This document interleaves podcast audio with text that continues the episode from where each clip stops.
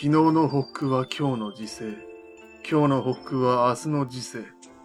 我が北区一つとして時世ならざるはなし。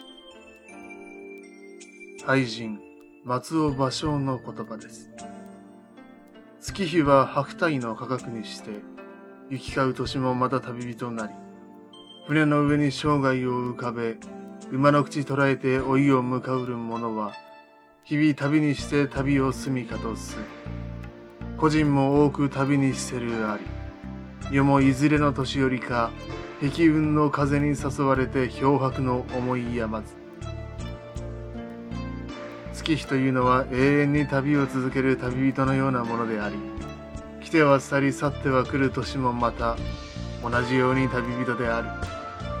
船頭として船の上に生涯を浮かべ、孫として馬のくすばを引いて老いを迎える者は、毎日旅をして、旅を住みかとしているようなものである。個人の中にも旅の途中で命を亡くした人が多くいる。私もいくつになった頃からか、ちぎれ雲が風に身を任せ漂っているのを見ると、漂白の思いをとどめることができないでいる。と、奥の細道に書き残した場所は、自分の読んだ句は全て自分にとっての時勢であると考えていました。昨日自分が読んだ句は今日の時世であり、今日自分が読む句は明日の時世であると。紹介した言葉は、まさにそんな場所の被害を表した言葉です。昨日の北区は今日の時世。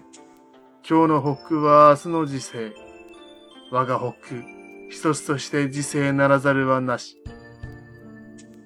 場所は廃人であったので、俳句によって時世を残そうとしました。時世とは、世を辞すると書き、死に臨んで端的に自分の一生を意味づける歌などを言います。現代に生きる私たちは、歌や句の作り方を知らない人が多いでしょう。では、何によって時世を残せばいいのか。それは、自らの行動や振る舞いであり、生き様ではないでしょうか。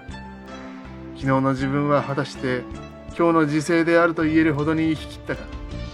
今日の自分は果たして明日の時勢であると言えるほどに生き切ったか。一日の終わりに我が北区一つとして時勢ならざるはなしと言い切った松尾芭蕉に思いを馳せながら顧みてみるのはいかがでしょうか。